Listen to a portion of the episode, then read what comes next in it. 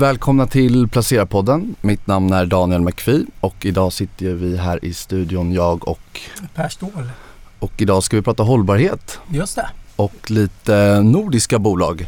Eh, och vi ska prata artikel 9 och kanske också få lite kritik kring hållbarhetskriterier och resonera lite. Och för att göra det så har vi med oss idag Robert Visay från SEB. Kul att vara här. Tack för Mm. inbjudan. Fick Kul jag inte till eh, uttalet ändå som vi pratade om innan. Ja, men det fick du. Men det är Nej, så för det roligt. var Vixaj. Vixay var det. Det är helt okej. Förlåt. Ja, det är så svårt. Men du har ju liksom bytt lite roll sen vi träffades för, det är tre och ett halvt år sedan Ja, det vi träffades. Det var i november 2019. Jag kollade upp det. Mm. Då var vi i New York och vi pratade hållbarhet. Sen har du lämnat, det var med Storebrand, men nu är du på S-banken. Du är hållbarhetsansvarig. Ja, jag, jag ansvarar för i alla fall integrationen men jag har också bytt roll äh, utifrån att alltså jag gick från hållbarhet till förvaltning. Så att när jag började eh, min karriär, karriär så började jag i private banking som juniorförvaltare. Så att någonstans har liksom cirkeln slutat och man går tillbaka till förvaltningssidan igen. Men resan har ju varit lång och Storebrand då eh, började jag jobba på 2013 cirka och jobbade med både affärsutveckling, hållbarhetsfrågor och, och fondselektion som vi var ansvariga för på den tiden. Och sen bytte jag till hållbarhet nästan uteslutande runt 2016 och 2017. Um, ehm, och sen så SCB rekryterade mig precis efter och under den resan om man ska vara helt ärlig. Uh, som nu var i uh, New York med Storebrand. Och så skrev jag på i början av pandemin. Jag har extremt mycket att tacka för, för uh, Philip Rippman och Matthew Smith då, som, som ni har ju säkert intervjuat Philip ett par gånger. Uh, de var ju vägledare till mitt lärande kring hållbarhet under de sex åren jag var där. Så att jag, jag är tacksam för det. Men nu ska vi se vad det ditt lärande har. Det Exakt. har ju liksom filtrerats ner nu och nu är du en av förvaltarna på SEB Nordic Future Opportunity Fund eh, som är en artikel 9-fond med fokus på FNs globala hållbarhetsmål. Men vad innebär allt det här jag precis har sagt? Liksom? Det, är, det är mycket, det är hållbarhetsmål, det är artikel 9-fond, det finns artikel 8 och så vidare. Ja. Kan du berätta? Jag- kan nyansera frågan lite. Alltså, jag har ju förmånen att förvalta den här med världens bästa Karin Forsberg som har över 25 års erfarenhet kring fondförvaltning och framförallt utifrån ett hållbarhetsaspekt så har hon varit en av de eh, ledande förvaltarna hos oss. Och vi kommer från två olika perspektiv. Jag kommer kanske lite mer från ett liksom, hållbarhetsperspektiv och hon kommer från det finansiella perspektivet och den här unika kombinationen skapar en dynamik tycker vi som är intressant och, och behövlig när man ska investera i, i, i hållbarhetsfrågor. För att det är viktigt att man diskuterar alla aspekter innan man tar ett beslut och jag tror vi kombinerar varandra ganska bra. Men om vi går tillbaka till din fråga då. Det låter ju väldigt brett när man pratar om FNs globala mål för hållbar utveckling eller när man pratar om artikel 9 och artikel 8. Men men det handlar ju primärt om att investera med syfte att förändra och med ett hållbarhetssyfte. Och vi har ju en och en halv gradersmålet och FNs globala mål för hållbar utveckling för våra två mål. Så i praktiken innebär det att vi investerar i bolag där vi kan kartlägga att de bidrar till att minska utsläppen som skenar iväg alternativt bidrar på ett socialt perspektiv. Och en artikel 9-fond kräver också ganska mycket mer hållbarhetsanalys. Vi måste säkerställa att bolag vi investerar i inte skadar på något sätt något annat klimatmål eller socialmål för den delen. Det kallas do no significant harm princip eh, som vi måste säkerställa att vi inte bryter mot. Medan en artikel 8-fond behöver inte vara där för att de behöver inte klassificera. Det räcker att du främjar hållbarhet i ditt arbete och integrerar frågan i en traditionell investeringsbeslut. Här måste du utgå från att du investerar i ett bolag på grund av att den bidrar på något sätt till det mål du har. Men samtidigt då ska du inte glömma bort avkastning. Så att avkastningen är också en primär drivkraft för oss. Men vi går inte in i bolag från det perspektivet enbart utan vi försöker först och främst tematiskt allokera eh, intäkter och, och dylikt. Men hur, hur mycket mindre blir det investeringsbara universet när man går från en artikel 8-fond till en artikel 9-fond? Bara i grova drag som man förstår. Det, det, det är en super, super, superbra fråga. Uh, om, om man tänker sig en artikel 8-fond kan investera i allting om inte du har någon form av etiska kriterier eller andra typer av kriterier som du har exkluderat. Uh, Medan en artikel 9-fond som har ett visst syfte kan bara investera i bolag som bidrar. Så att jag skulle gissa på att vårt totala investeringsuniversum när vi tittar på det här är det ungefär 2000 bolag som är på, på ett eller annat sätt bidrar till det vi försöker göra. Men nu pratar du globalt? Nej, Europa och Norden. Europa Norden, okej. Okay. Jag kommer till det senare. För i den här fonden finns det också liksom en, en liten europeisk mandat som vi kan nyttja från tid till annan. Och sen då, men när vi väl liksom gjort vår analys då så är vi nere på kanske 300 bolag, 400 bolag som vi djupdyker i analysen. Så att vi går väldigt snabbt från 2000 till 300 bolag. Men det är förvånansvärt hur många bolag som faktiskt bidrar och, och, och, det är väl där någonstans man måste tänka på att men vad är det vi försöker lösa? Jo, om vi tänker på utsläpp. Vi släpper ut 40 gigaton per, per år i världen totalt ungefär. Om vi ska nå 1,5-gradersmålet så har vi 320 gigaton kvar att släppa ut. Ja, men varje procent, varje enhet som vi kan spara på den här 40 gigaton bidrar ju. Är den tillräckligt mycket? I vissa bolag inte. Men eh, nordiska bolag är väl positionerade för det här så att eh, förvånansvärt många. Och när du säger att du letar bolag som bidrar, du var lite inne på det nu här precis, men vad är det för någonting mer vi pratar om när du säger bidrar? Du ja. kan konkretisera. Nej men det är jättebra. Man måste ha produkter och tjänster som driver intäkter. Det är vår främsta kriterie. Så att om du har intäkter som driver, så, förlåt, produkter och tjänster som är relaterade till 1,5-gradersmålet eller eh, energieffektivitet eller någon annan produkt som främjar inkludering eller Eh, produkt som löser någon form av hälsoutmaning. Då har du en produkt som du säljer, som du tjänar pengar på och sen då bidrar du samtidigt till det här övergripande målet. Och det vi gör, om man ska vara väldigt detaljerad, men vi kartlägger varje intäktsström eh, för varje enskilt bolag som vi investerar i. Vi tittar på vilka kunder de säljer till, vi allokerar eh, deras intäkter med utgångspunkt till det här väldigt granulärt. Så att det är så vi vet om de bidrar eller inte eller om de tjänar pengar på den här strukturella trenden vi trots allt befinner oss i. Och nu har ju fyra teman i den här fonden. Ni pratar om energiomställningen, resurseffektivitet och cirkularitet, hållbara transporter och hälsosamma samhällen. Kan du berätta lite kring de temana? Varför har ni valt just dem och hur, hur tänker ni kring de olika temana? Ja, det, ni ställer superbra frågor. Om, om, man tar ett steg tillbaka då. När vi började jobba med den här fonden 2011 så var ju inte Ukraina-kriget fullt igång. Vi hade ett ränteläge som var gynnsamt för tillväxtbolag och det fanns ju liksom en, en, en optimism kring frågan. Men vi var ju ganska smärtsamt medvetna medan vi höll på att researcha den här fonden att världen förändras väldigt snabbt både geopolitiskt och klimatmässigt. Blev inte bättre efter pandemin utan utsläppen ökade. Så vi, vi bestämde oss väldigt tidigt att ja, men klimatomställningen, klimatperspektivet måste vara en del av portföljen och då är energifrågan den avgörande frågan. Den andra frågan som vi var väldigt fokuserade på som ingen pratade om då men alla pratar om det nu. Det handlar väldigt mycket om resurseffektivitet. Hur mycket material vi använder, hur mycket el vi använder. Jag kan misstänka att ni har haft de samtalen hemma också. Och cirkularitet. Och cirkularitet. Alltså det har vi tyckt upp sista halvåret, halvåret eller sista precis. året. Ja och blivit mycket, mycket hetare. Ja absolut, men, men tack vare då om jag ska liksom ge en mer credit till, till Storebrand så pratar vi om de här frågorna väldigt länge där. Men det är otroligt viktigt att affärsmodeller blir mer cirkulära och medvetna om sitt totala avtryck. Så det var någonting vi fokuserade på. Och det också har med biologiska mångfalden att göra. Att vi ser att det är en utmaning där. Uh, energisäkerhetsutmaningar blev ju extremt tydliga när Ryssland invaderade Ukraina. Och sen så såg vi också efter covid-tiden att de här ojämlikheterna bara ökade och inkluderingen minskade, polariseringen ökade. Så att det fanns ju en hel del som vi skulle vilja göra där också och framförallt utifrån ett hälsoperspektiv fanns det utmaningar och det finns fortfarande utmaningar. Om vi pratar om klassifikationerna kring de här olika hållbarhetskriterierna och att det finns ju en del kritik kring hur det tas fram och hur man bedömer vad är hållbarhet. Kan du resonera lite kring det? Hur är din syn på den frågan? Ja, det, det, där är ju en uh, otroligt bred fråga. Men om man, om man tänker sig det här nya regelverket då som är SFRD så det är ett rapporteringsverktyg som togs fram utan någon vidare vägledning och utan krav på att bolagen skulle rapportera det datat som man var tvungen att använda. Och, och hela liksom diskussionen kring omklassificeringen av artikel 8, artikel 9 fonder och hela den debatten som har rått under den här tiden är förståeligt. Men jag är inte särskilt förvånad det krävs ju ganska långtgående diskussioner kring hållbarhetsfrågan. Men vad är ett hållbart bolag?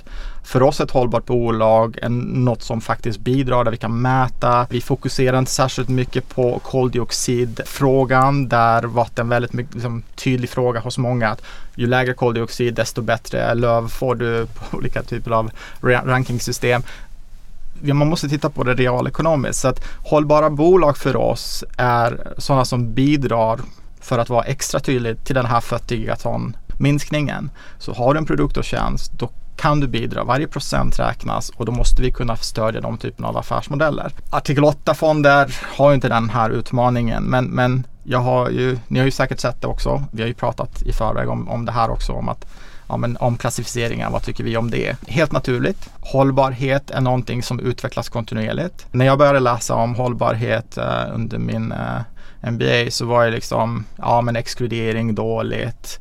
Man pratade inte särskilt mycket om cirkularitet på den tiden. Man pratade inte om systemperspektivet som man måste tänka på just nu. Allt det där som är egentligen vetenskapligt kommer nu in i bolagsrapporter från och med 2025. När CSRD kommer då som en annan regelverk som tvingar bolag att titta på sitt avtryck från ett dubbelmaterialitetsperspektiv. Så att Ja, hållbarhet förtjänar en hel del kritik. Det, det köper jag rakt av. Men hållbarhet är ju en affärsdrivare, en strategiskt viktig fråga och det här måste bara hanteras för att vi har ju någonstans inte ett utrymme att inte hantera den. Så att när det gäller liksom debatten kring om vad är hållbart, det är artikel 8, artikel 9. Så länge förvaltaren är trygg med sin process och kan förklara sina ställningstaganden så måste vi ju liksom någonstans tillåta en viss frihet. Det går inte standardisera det. Allting måste vara relativt.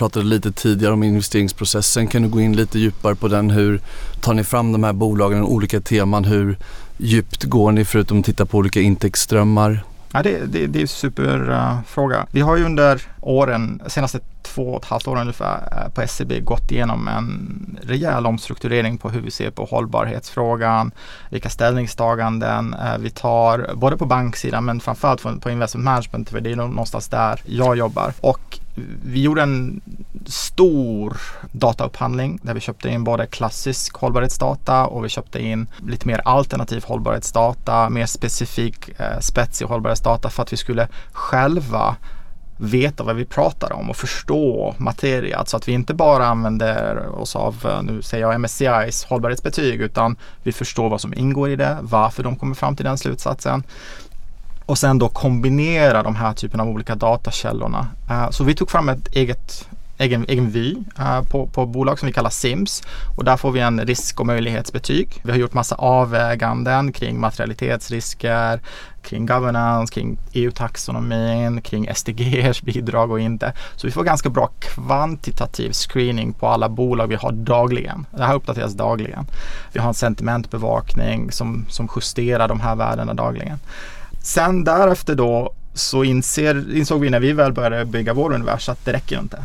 Så därefter så började vi prata med industriexperter, med eh, klimatexperter, med eh, vi pratade om sociala frågor, vad är utmaningar, hur kan vi äh, approchera det? Vi tog fram flera rapporter själva kring frågan.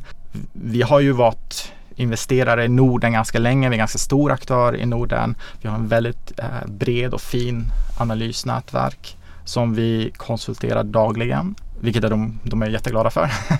Men vi har väldigt bra dialog med den sidan. Sen är vi ju själva drivna och intresserade kring frågan. Vi bevakar regelverksuppdateringar, vi gräver ner oss i detaljer, vi ifrågasätter oss själva kontinuerligt. Vad är vårt ställningstagande kring hållbarhet?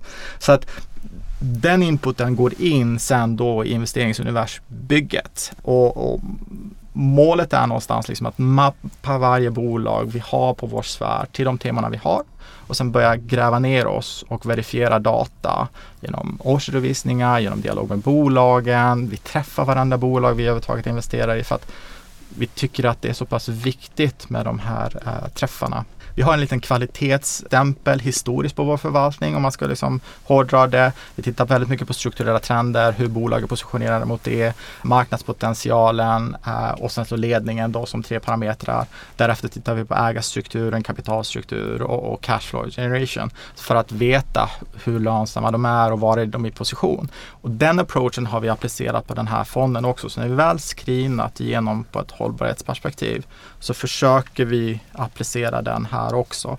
Och så kommer vi fram då till vår investeringsbara univers och därav då väljer vi ut mellan, vi brukar säga 40 till 60 bolag för det varierar eh, om vad vi ser i framtiden och vad vi ser nu. Så att eh, mycket fundamentala inspel. Hur långsiktiga är ni? Vad har ni för vy när ni investerar i ett nytt bolag eller byter något bolag? Vad, vad ser du framför dig? Vad är... Alltså det, det, det är svårt. Det, allt det där är så subjektivt hos olika typer av människor, olika typer av förvaltare och förvaltningsorganisationer. Men när man investerar mot ett mål som ska uppfyllas om åtta år eller numera sju år och, eller 25 till dem om man ska vara liksom ännu längre. Då måste man ha ett lite längre perspektiv. Men du är inne på en sak som är otroligt viktigt för oss. Från en tid till annan kan vi tycka illa om ett bolag och väldigt mycket om ett bolag. För att det finns ju en sån här S-kurvetänk där var är bolagen i sin utvecklingskurva? Vad är de i sitt bidragsgivande till 1,5-gradersmålet?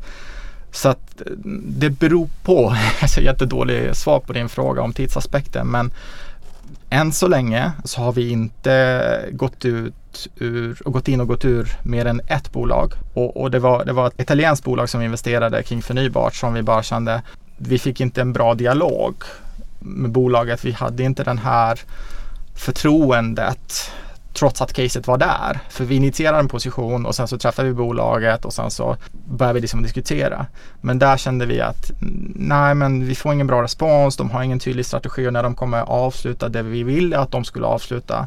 För det här var ett bolag i en transformationsfas. Så då, då sa vi att nej men vi, vi investerar inte och vi, vi, vi går ur den här liksom initiala positionen. För oftast hjälper det om du har en initial position för att få till en dialog framförallt med utländska bolag. Om vi tittar lite på de här eh, temana vi går tillbaka igen. Energiomställning, resurseffektivitet, hållbara transporter, hälsosamma samhällen. Vad är det som idag väger mest i fonden och finns det något specifikt skäl till det? Och vad tänker du lite framåt kring de här teman? Vi har ju inga förutfattade meningar om vad vi tycker gränsen ska vara på de här olika nivåerna.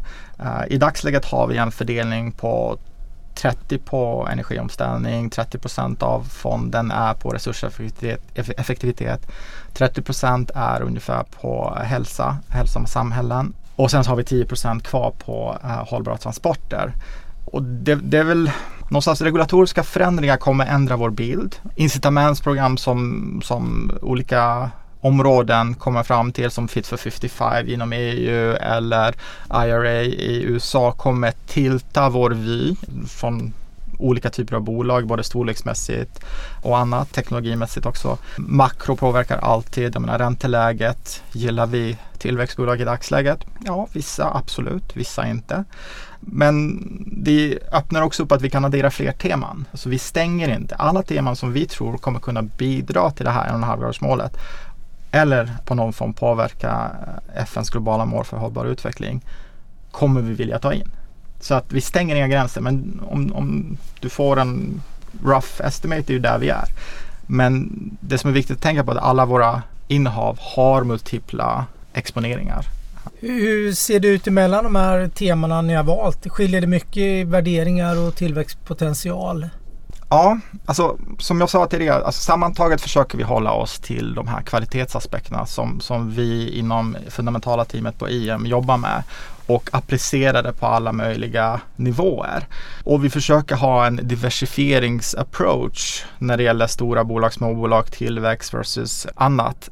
Men energiomställningen kräver ju en del projektrisk. Det kräver ju en hel del um, tillväxt i många lägen som en hopp om framtiden. Så där, där kan man ju se då att kombinationen av stora och små bolag, det är mer övervägande mot små bolag som har en tillväxtscenario framför sig. Om man tänker sig resurseffektivitet och cirkularitet, där har vi en storbolagstilt. Det skulle jag definitivt säga. Vi tror väldigt mycket på den nordiska industrins påverkan på den globala ekonomin och framförallt utifrån ett globalt påverkan om hur vi jobbar med energieffektivitetsfrågan och resurseffektivitetsfrågan. Är, är den mer mogen den? Den är mycket mer mogen från, ja. från, från det perspektivet och det vi har sett när vi gjort analyserna att även om de svenska bolagen är väldigt restriktiva i sin taxonomirapportering som vi såg förra eh, veckan från massa olika sidor så är de ju supermedvetna om den här frågan och de jobbar extra hårt för det här och vi tror att de har en position där att kunna bidra. Däremot så har vi också specifika exponeringar där som är lite annorlunda. och lite mindre, lite tillväxt. Så att balansen för oss mellan storbolag och småbolag i varje enskilt tema är viktig. När det gäller hållbara transporter som jag var inne på, där har vi varit extremt försiktiga, förståndiga skulle jag säga. Utvecklingen där och lönsamheten där eh, är svår att förutsäga. Vi har ju sett det i flera olika fall som har listats på börsen. Vad hittar du för innehav där? Det känns för mig, nu förenklar jag, men mm. tågtransporter. Det är hållbart, det är grönt. Ja. Så länge man inte kör för mycket diesel. Nej, liksom. Det är en jättebra fråga. Nej, nej men alltså vi, vi tänker kring hållbara transporter och i övriga för den delen, om man ska vara tydlig, det är värdekedjan. Så att eh, om vi tänker Garo då, typ exempel. Vi gillar Garo jättemycket, bra bolag. Kanske inte performat särskilt bra i år på börsen, men vi tror på dem långsikt fortsatt. Kommer de ha utmaningar närmaste tiden? Absolut. De signalerna får vi både från Europa och, och, och från Sverige utbyggnaden går inte tillräckligt snabbt. Men vi ser samtidigt signaler på att det här hela EV conversion storyn, att ah, fler och fler köper elbilar och det, det, eskalerar ganska mycket mer. Så vi tror väldigt mycket på den typen. Så vi, vi tittar värdekedja, inte bara bussar eller bilar eller något sånt där. Men du har ju också andra teknologier där i hållbara transporter som vätgas. Alltså vad ska man tycka om vätgas i dagsläget? Vi har svårt att bestämma oss extremt. Um, framförallt när vi inte ens har tillräckligt mycket förnybar produktion som vi kan nyttja i vår användning idag. Att prata grön vätgas, ja, men vi har ju lite alternativa tankar där också så att ja, men vi har varit väldigt försiktiga i det, i det temat. Vad hittar vi mer för bolag om vi pratar brett i fonden som är bland de större idag och varför äger ni dem? Vi kan väl börja med, med, med, med små innehav. När, när, när, när, vi startade fonden så sa vi att som UCITS-fond har du en möjlighet att investera upp till 10% av ditt innehav eh, i mindre bolag eller olistade bolag så länge de är tillräckligt nära för börslistning för eh, att det finns ett beslut. Och då tog vi beslutet att men det, det, mandatet ska vi nyttja. Så i början av året, eller slutet av förra året, gick vi in i ett bolag som heter Exiger. Jag vet inte om det talas om det. Det är ett spännande bolag som i praktiken utvecklar, alltså det är solceller på papper om jag ska vara förenkla det hela. Men de har Powerfoil eh, som, en kom, alltså, som en produkt och, och, den har en möjlighet att eliminera alla de här små litiumbatterierna som vi irriterar oss på att köpa. Utan deras produkt kan skapa en marknad för sig själv så länge de kommer ut. Och där har vi ju den projektrisken och, och värderingen och vi kom in hyfsat värdering men det finns ju fortfarande en projektrisk i, i ett sådant bolag och om man inte tror på ledningen, om man inte ser ägarstrukturen och är medveten om vilka andra ägare finns där så blir det ju en svår beslut att ta. Men vi är övertygade om att det här bolaget har en väldigt bra institutionell ägarstruktur. En ledning som verkligen vill och inte låter sig mobbas där ute på marknaden. För att småbolag oftast hamnar i det här liksom, dilemmat. Så att eh, vi tror väldigt mycket på eh, Giovanni på det sättet. Inom elektrifiering, jag måste ta upp ett storbolag. Vi gillar jättemycket ABB otroligt fint bolag och trots sin storlek har fattat det här att elektrifiering is uh, nästa 10-15 års resa. Och de är i perfekt position. De satsar mycket pengar på att, att, att ha en position där. De utvecklar i backend väldigt mycket intressanta saker. Vi var nere och besökte dem i Schweiz, hade jättebra konversation vi tror väldigt mycket ABB. Och det är också tillbaka till det här med att varför man inte kan stirra sig blind på bara koldioxidfrågan och någonting annat när man pratar hållbarhet. Har vi ett stort bolag, ganska stort avtryck, men deras bidrag och deras satsning på elektrifiering och energieffektivitet kommer bidra i många led. Och när vi är ute och träffar småbolag så är de alltid sådär, men ABB stöttar oss, ABB är där. Så det finns ju också en, liksom en relationsfråga där som är superintressant som vi var förvånade att höra. Vi frågade inte utan de säger det ofta. Så det är en av våra favoritbolag. Och ni har haft den här diskussionen känner jag med några andra för att det här är en favoritaktie som alla har äh, nu för tiden som kom med rapport igår som inte togs emot av, av marknaden bra. Och återigen tillbaka till vårt perspektiv. Hur ser vi på ett sådant bolag? Det är Nibe då vill ja, jag ju säga för, alla, för alla lyssnare som undrar. Men om vi bara börjar. Mm. Vad är din take på rapporten? Varför handlar man ner när man levererade bättre än väntat? Om jag ska vara helt ärlig så förstod jag inte den reaktionen fullt ut. Jag menar, man var ganska tydlig i kalet att ja, vi har fortfarande leveransproblem i vissa lägen men vi, vår främsta framtid då, den, den delen av organisationen Climate Solutions, den växer ju extremt.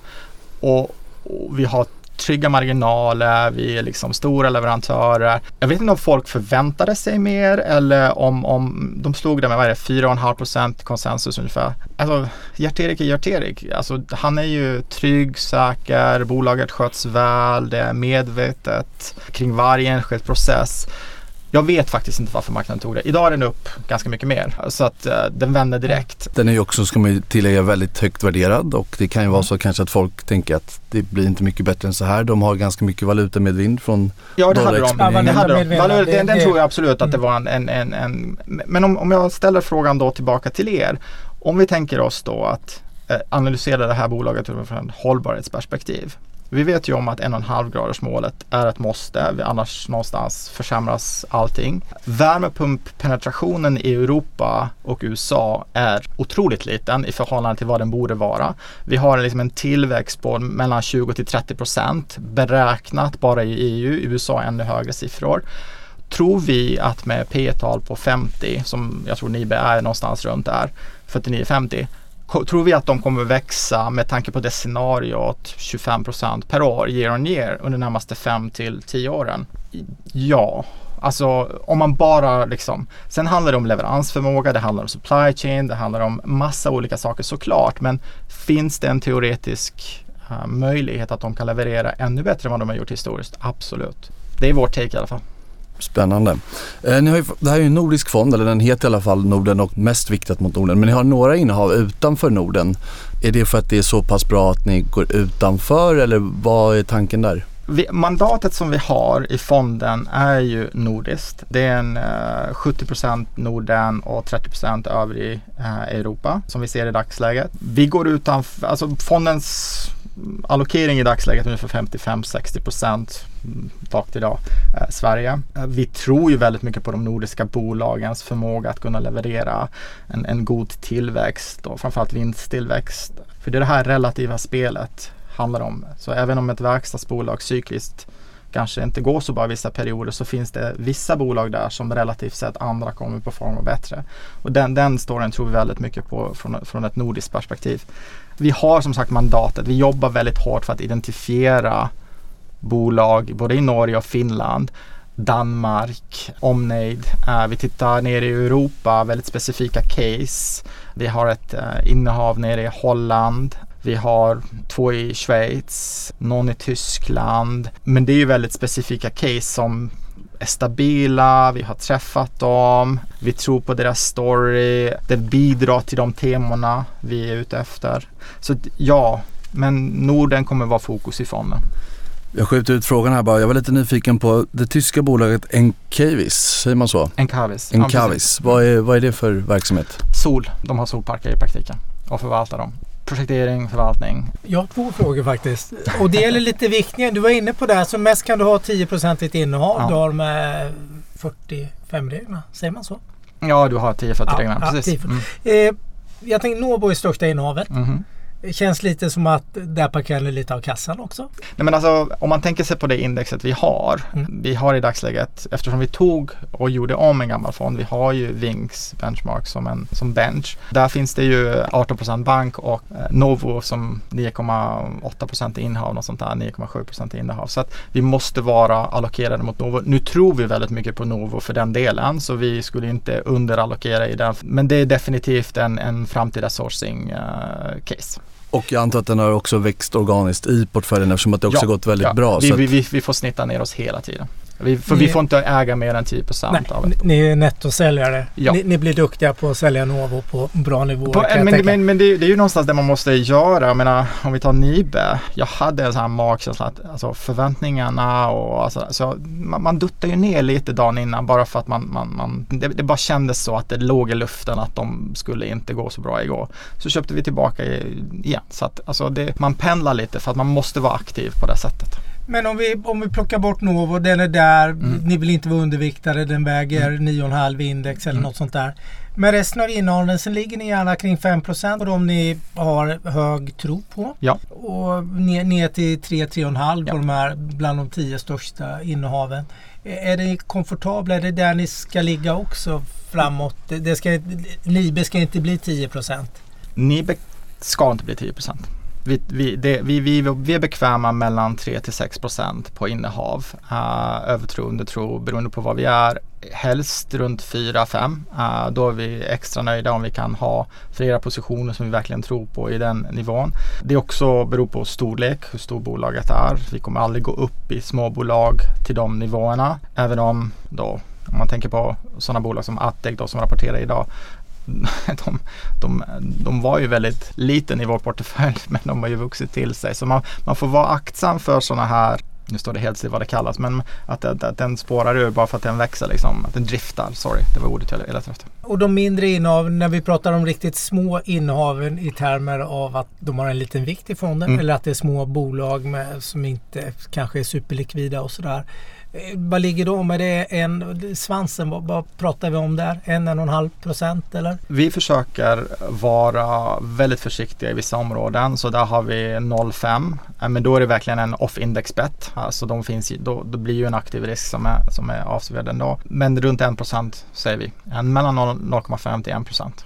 Det är där de ska ligga. Det finns vissa småbolag som kommer ligga över och så kommer vi snitta ner oss sakta man kan inte alltid kliva ur dem där men det ska ligga runt 1-1,5 procent. Ja men det känns jättebra. Risk. Eh, nu ska jag säga en fråga som du vill säga. Kör. För holländska bolaget är ASML. Mm. Jag sitter här och är lite spökpratare liksom. Men det är ASML. Du pratade om Garo tidigare. Mm. Då har ju vi tittat på ett holländskt innehav som heter Alfen. Är det något du tittar på eller hur tänker vi, vi träffade dem i London faktiskt för, vad var det?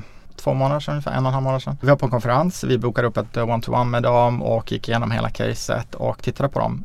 Superintressant, en av de mer intressanta aktörerna i uh, marknaden. Uh, men precis som Garo så har de ju haft det lite tufft. Kommer ha det enligt dem själva på grund av konjunkturläget och hur, hur makrosituationen ser ut lite skakigt. Då ska vi inte gå in i det nu, men de finns ju på vår radar kan ju säga att de kom med en trading update idag medan vi sitter här också. Oj. Aktien är ner 12 ja, och har problem med lite lönsamhetsfrågor där så det är men, helt men, rätt. Men det är ju någonstans samma symptom och syndrom.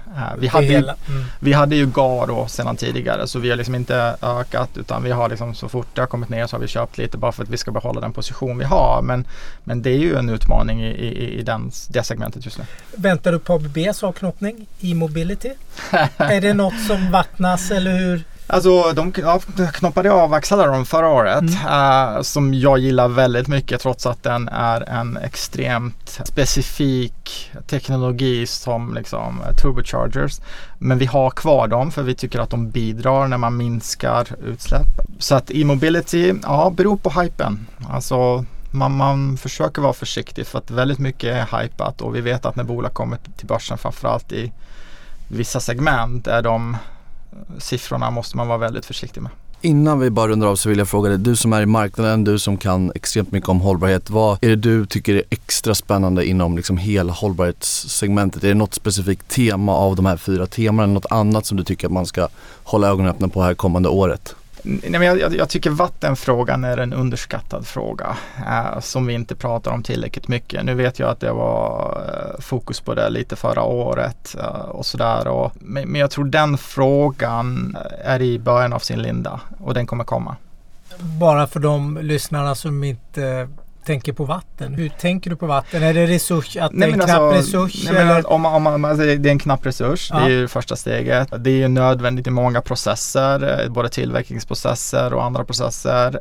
Vi, vi såg ju förra året då att det, det, var ganska mycket torka runt om i Europa. Det verkar vara så att det är så nu också i Spanien uh, redan. Så det är en utmaning som inte vi tänker på i dagsläget 100 procent. Framförallt i Norden när vi har liksom obegränsat, obegränsat och, och, och och då blir ju plötsligt frågan där. En annan fråga som vi inte pratar om om vi pratar koldioxid det är ju liksom konsumtionssidan av koldioxid.